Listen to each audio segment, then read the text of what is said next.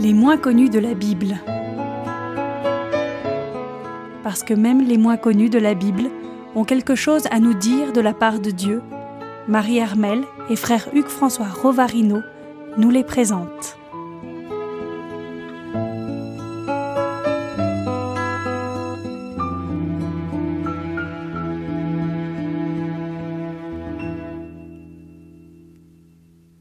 Radio Espérance, c'est Marie-Armel et le frère Hugues François. Bonjour. Pour euh, notre émission sur les moins connus de la Bible. Oui, les moins connus de la Bible. Alors après avoir euh, vu le cas d'Abel, D'Abel, oui, une lettre A.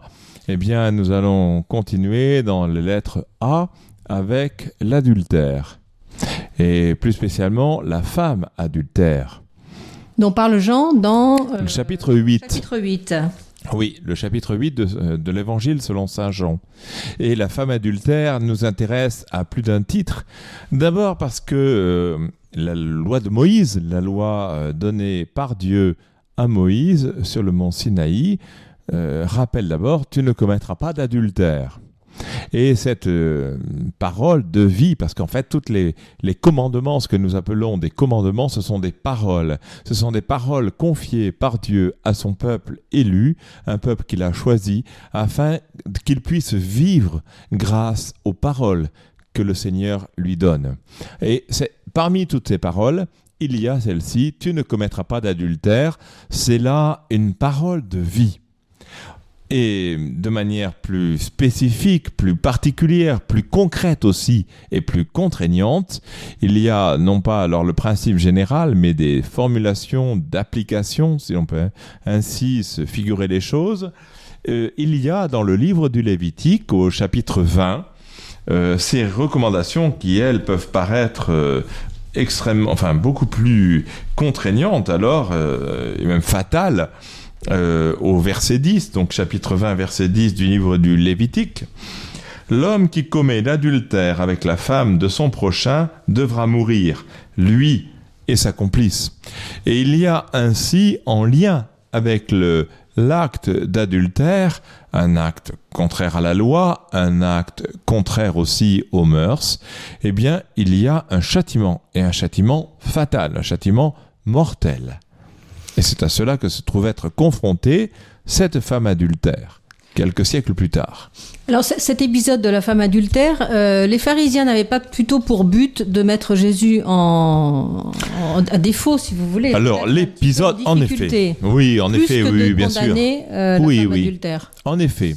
C'était un, un motif. euh, C'était un motif supplémentaire, c'est que non seulement il y avait une faute contre la loi et un péché euh, de la part de la femme adultère, mais il y avait en plus un piège, un piège tendu par les pharisiens et scribes notamment, afin de voir si ce Jésus, dont on faisait beaucoup de cas et qui commençait à rassembler les foules, était, était bien euh, fidèle à la loi de Moïse, ce dont tout un chacun, parmi ces, ces- connaisseurs de la loi, euh, ces euh, gardiens du temple, euh, commençait à douter sérieusement.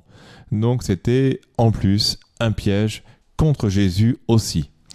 Alors comment, comment euh, Jésus se défait-il de cette euh, de ce Ah, piège comment il se défait de ce piège? Alors lui, il pourrait dire aussi, le peuple est adultère et euh, loin de la foi que lui a confiée euh, le Seigneur, euh, Dieu le Père. Euh, ce, ce peuple était aussi donc adultère. Et parce que précisément, c'est- là j'ai une petite parenthèse, euh, l'image de l'adultère eh, vient contredire l'image de l'alliance. Et la- l'alliance, c'est ce que sans cesse relance et renoue et lance le, Seigneur envers son peuple, envers tous les hommes, envers la création elle-même, avec euh, l'arc-en-ciel hein, donné à, à Noé au sortir de l'arche. Donc il y a sans cesse l'image de l'alliance. Et l'image de l'alliance, c'est aussi une image matrimoniale, et qui se trouve être donc combattue par celle de l'adultère. Adultère au plan matrimonial, mais un adultère que l'on comprendra aussi dans le peuple élu comme une rupture de l'alliance, de la foi entre ce peuple et le Seigneur son Dieu. Donc c'est vrai que c'est une répercussion, l'adultère, symbolique et significative autrement plus large que, qu'une simple question technique de respect de la loi ou pas. Alors c'est dans ce contexte-là qu'il y a comme un piège qui est tendu à Jésus. Et euh, cette situation, euh, en effet, fait suite dans l'évangile selon Saint Jean, fait suite au chapitre 7, et bien sûr précède le chapitre 9. Donc le chapitre 7, si j'indique cela, c'est parce que le chapitre 7 est celui où l'on voit Jésus lors de la fête des tentes. Donc une grande fête juive, il manifeste celui, il fait un appel, celui qui a soif qu'il vienne à moi et qu'il boive, je suis la source d'eau vive, etc. Et c'est dans ce même chapitre 7 que commence à se cristalliser, euh, s'organiser vraiment la, lutte euh, contre Jésus le procès de Jésus est dans, l'écriture de l'évangile selon Saint Jean une des trames euh, sur lesquelles est écrit cet évangile. tout conspire vers la passion, la résurrection du Christ, et il y a un, procès qui est donc une trame euh, d'écriture euh, pour cet évangile. Eh bien, le chapitre 7 se trouve être un peu un, un point crucial. Et euh, c'est là que, que Nicodème, d'ailleurs, pour sa part, se lève et dit euh, au Sanhédrin, euh, si on doit condamner un homme, il faut au moins l'entendre. Et voilà que justement, la question se pose pour une femme dans le chapitre suivant, qui va être condamnée pour avoir été entendue, ou en tout cas en référence à la loi.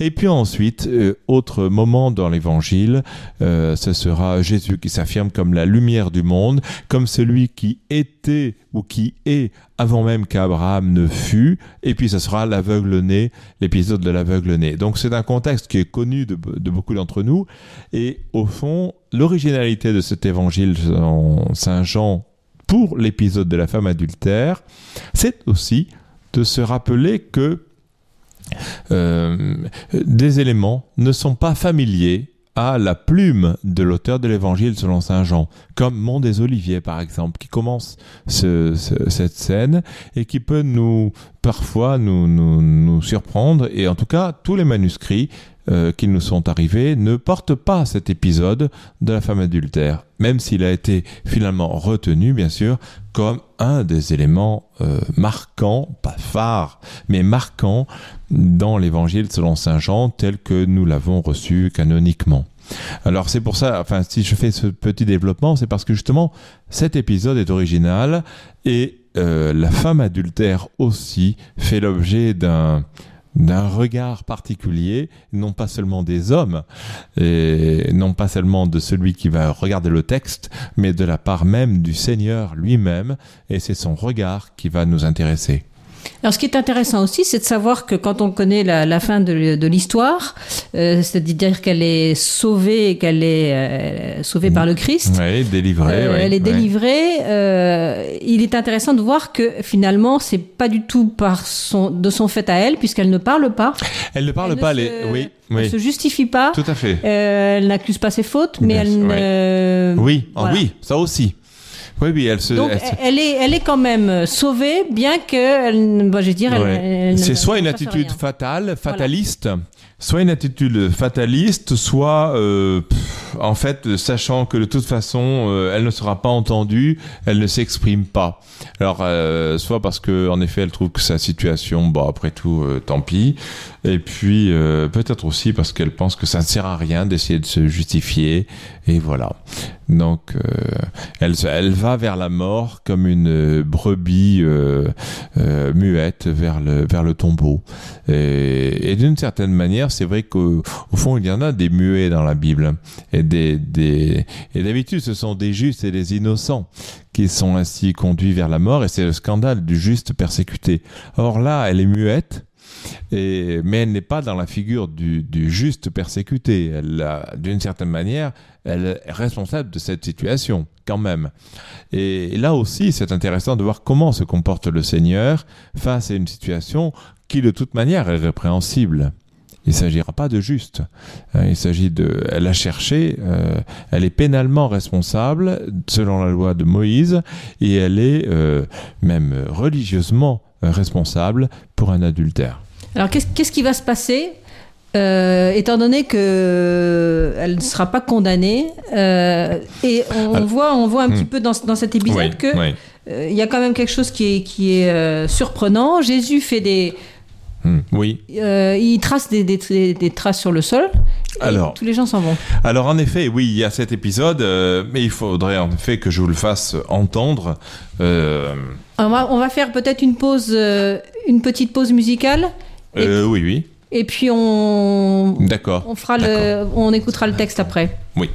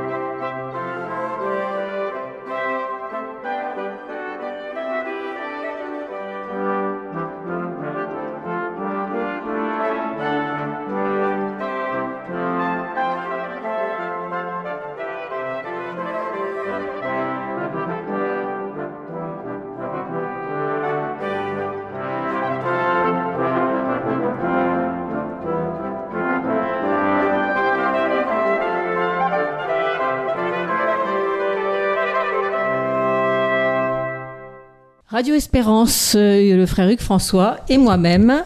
Bonjour, Euh, oui, de nouveau, on se retrouve, Voilà, on se retrouve cette, pour, la, euh, pour la femme adultère, puisque nous sommes dans les A, dans les, les- les moins connus de la Bible. de la Bible, et donc euh, à propos de la femme adultère, comme A, et femme adultère qui a été euh, euh, non seulement une personne, euh, une personnalité qui aura suggéré bien des, bien des peintures et des commentaires, mais en même temps aussi qui aura frappé l'imagination de certains auteurs. Voilà. Alors justement, à, ce sujet-là, il y a une peut-être un- une explication. Euh, de Alors, ce- Oui, c'est voilà, une explication. C'est une explication. Voilà. pas- Vous savez, on connaît bien cet épisode. Jésus, en effet, par deux fois, écrit sur le sol. Et cela étonne. Alors qu'on attend de lui un avis, il écrit sur le sol. et ça et provoque. euh, Voilà. Et cette- ça, ça provoque une interrogation. On se demande bien. Et il n'y a aucun éclaircissement sur cette euh, réalité-là. En revanche, euh, il y a eu des, essais pour interpréter cela et ça a suggéré même euh, une nouvelle à un auteur euh, un peu connu qui s'appelle Selma Lagerlöf et qui est une Suédoise qui a été prix Nobel de littérature. Et dans un de ses romans ou dans une compilation de nouvelles qui s'appelle L'anneau du pêcheur et qui a été publié euh, dans les années 48 en, en traduction française. Euh, voilà, nous elle avons apporte un éclairage. elle apporte un éclairage qui est tout à fait, euh, me semble-t-il, qui est tout à fait Intéressant. euh, intéressant euh, et qui permet de, de, de se représenter cette scène si mystérieuse où l'on voit euh, que celui qui a euh, jamais péché lui jette la première pierre et on voit tout le monde qui s'en va, à commencer par les plus anciens, dit la, dit la Bible, et, et toujours Jésus qui écrit sur le sol et qui dit finalement, la, une fois la, la femme devenue seule, euh, dit euh, personne ne t'a condamné, va, va, moi aussi, euh, euh, je ne te condamne pas, va et ne pêche pas. Ne Alors on va, plus. on va peut-être euh, vous écouter, frère François, euh, pour. euh, Voilà, pour une fois, une fois n'est pas coutume, ça vaudrait la, la peine vraiment de nous, à t'en faire, de profiter de la plume de, de Selma Lagerlof sur, à propos de l'inscription sur le sol. La femme adultère venait d'être jugée. Elle savait qu'elle allait mourir. Ceux qui l'avaient surprise en flagrant délit l'avaient traînée au temple et amenée devant les prêtres et les docteurs de la loi qui venaient de prononcer leur arrêt. D'après la loi de Moïse, elle devait être lapidée. La femme adultère était un pauvre être minable.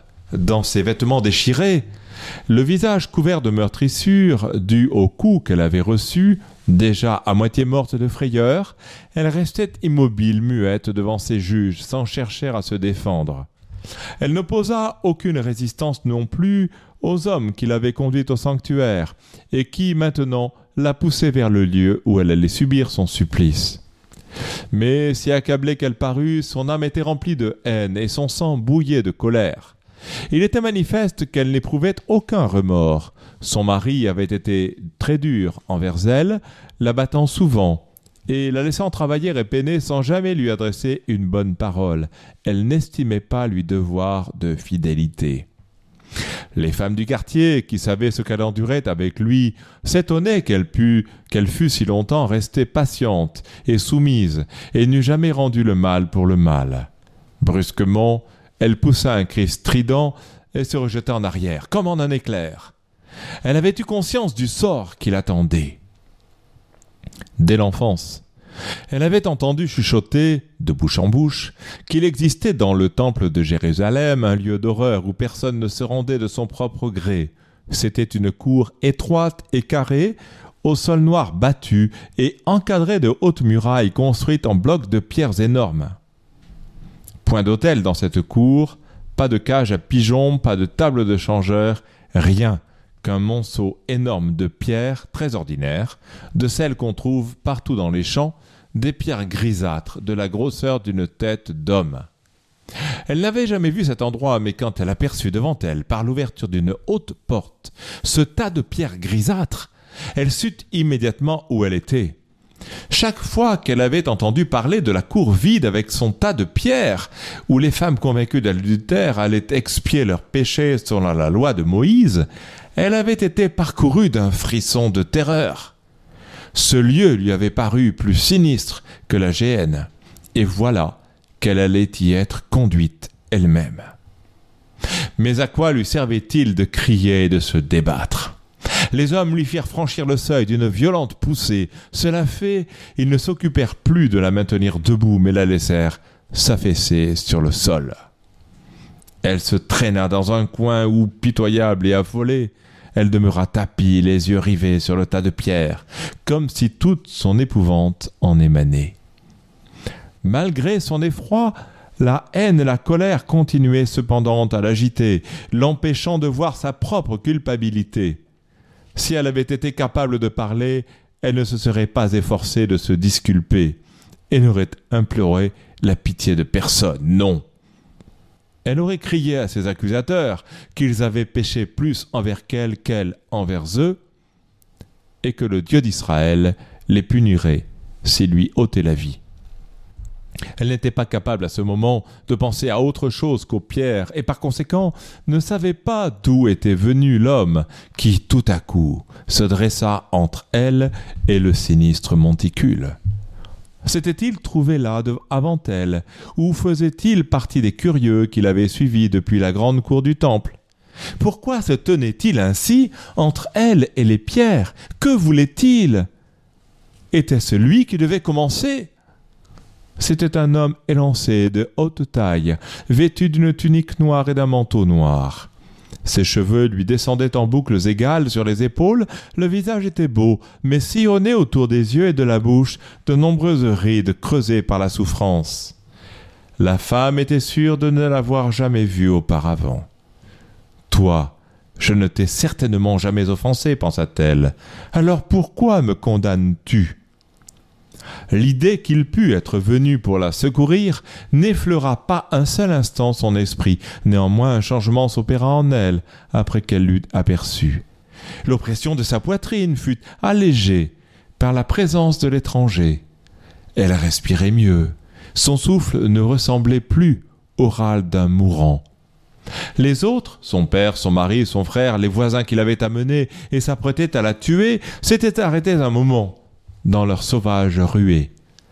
Quelques hommes, qui avaient l'habitude de passer leur journée au temple à prier et à discuter les textes euh, sacrés, venaient d'entrer dans la sombre cour, et l'un d'eux avait donné l'ordre de sursoir à l'exécution. La femme adultère entendit derrière elle des chuchotements, où elle crut distinguer On va mettre cet homme à l'épreuve. C'est le prophète de Nazareth, profitons de l'occasion. On verra s'il ose s'opposer à la loi de Moïse. Alors deux d'entre les docteurs de la loi, deux vieillards à la barbe d'argent et vêtus de manteaux bordés de fourrure, s'approchèrent de l'étranger en noir et s'inclinèrent devant lui. Maître, dit l'un d'eux, Cette femme a été prise en flagrant délit d'adultère. Or la loi de Moïse ordonne qu'on lapide celles qui sont dans son cas. Et toi, qu'en dis-tu? L'étranger, salué du nom de maître, leva ses paupières lourdes et regarda ses interpellateurs, puis le père, le mari, le frère de la condamnée, les hommes montés avec eux au temple, les docteurs de la loi, les pharisiens, tous les serviteurs du temple. Après avoir promené son regard sur chaque visage, il se baissa et du doigt traça quelques lignes sur le sol battu, comme s'il ne jugeait pas à propos de leur répondre. Mais devant l'insistance des deux docteurs de la loi, il se redressa et leur jeta Que celui d'entre vous qui est sans péché lui jette la première pierre. Les hommes répondirent à cette parole par un ricanement. Que voulait-il donc dire par là? À ce compte, tout criminel échapperait à sa juste punition. La femme adultère poussa un faible gémissement. Malgré elle, elle avait espéré que l'étranger dirait quelque chose qui la sauverait. À présent, elle comprenait que tout espoir était perdu. Elle baissa la tête et se recroquevilla, attendant la pluie de pierres qui allait s'abattre sur elle, tandis que les hommes, qui devaient lui faire expier son crime, rejetaient leurs manteaux et retroussaient leurs tuniques. L'étranger resta à la même place. Il semblait se désintéresser de ce qui se passait et s'était de nouveau penché pour écrire quelque chose sur le sol noir. Le premier qui s'approcha du tas de pierres était le propre père de la femme adultère, car il appartenait à lui le chef de famille, celui que la honte atteignait le plus durement de commencer. Il se baissa pour ramasser une pierre. À ce moment, son regard tomba sur l'inscription tracée par terre, et il y vit écrit non par des lettres, mais d'une manière claire et intelligible, l'histoire d'un meurtre horrible qu'il avait commis plusieurs années auparavant et qui jusque-là était resté secret. À cette vue, le père recula. Saisi d'épouvante et affolé, sans même prendre son manteau qu'il avait enlevé, il se précipita vers la porte. Le fils accourut pour racheter la conduite de son père, qu'il interpréta comme la faiblesse d'un vieillard pour son enfant. Mais en se baissant à son tour pour s'emparer d'une pierre et la lancer contre la sœur qu'il avait déshonorée, ses yeux s'arrêtèrent sur l'inscription au sol. Et il vit, décrit, non par des lettres, mais d'une manière claire et intelligible, un vol sacrilège qu'il avait commis en sa folle jeunesse, et qui, découvert, lui coûterait ses droits de citoyen israélite. Effrayé, il chercha à effacer sous ses pieds l'inscription, mais celle-ci luisait d'une clarté invincible. Alors, dans sa hâte de se sauver, il s'écarta violemment de tous ceux qui lui barraient la route. La femme adultère se traîna un peu hors de son coin. Les mèches désordonnées de ses cheveux pendaient sur son front, elle les écarta et chercha à mettre quelque ordre dans ses vêtements en lambeaux. Alors ce fut le mari qui s'avança. Furieux contre l'inqualifiable attitude du père et du frère, il s'apprêta à saisir une pierre. Tout son corps criait vengeance, tuer cette femme qu'il avait couvert d'opprobre, quelle volupté Mais tandis qu'il se baissait, certaines paroles ou peut-être certains signes tracés sur le sol semblèrent s'enflammer soudain. Elle trahissait un complot, ourdi contre le procurateur romain, l'homme s'y trouvait impliqué il irait à la potence si le complot était dévoilé. Il se redressa, et en esprit avisé, il prit un air apitoyé, murmura qu'il ne voulait pas s'instituer juge, et s'en alla.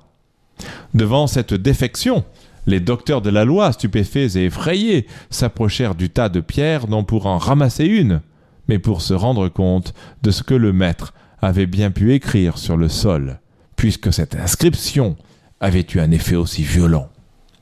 L'un d'eux y vit écrit qu'il avait un jour déplacé une borne entre son propre champ et celui du voisin, l'autre qu'il s'était emparé d'une grande partie des biens qu'il avait eu à gérer pour un mineur.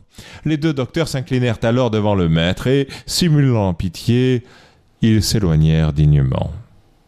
Lorsque ces hommes, qui avaient fait partie de ces juges, eurent disparu, la femme adultère se redressa à genoux le courage affluant en elle. Sans comprendre clairement ce qui venait de se passer, elle sentait qu'elle serait sauvée, qu'elle était sauvée.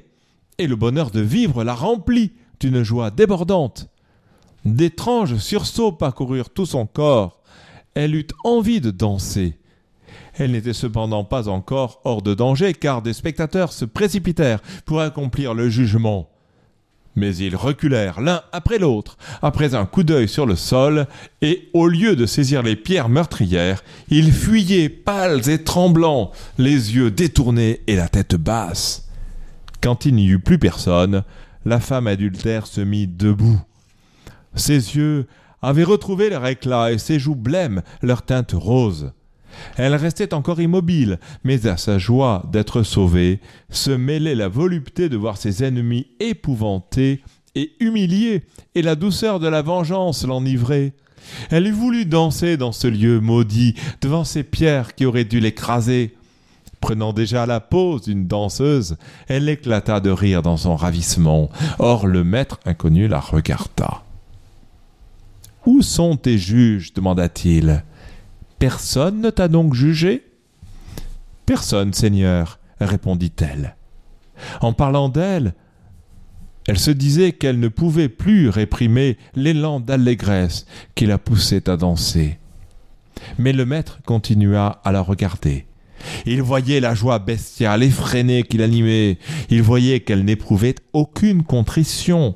Il la voyait remplie de haine, de soif de vengeance et de désir charnel et elle sut qu'il voyait clair en elle, et l'envie de danser l'abandonna.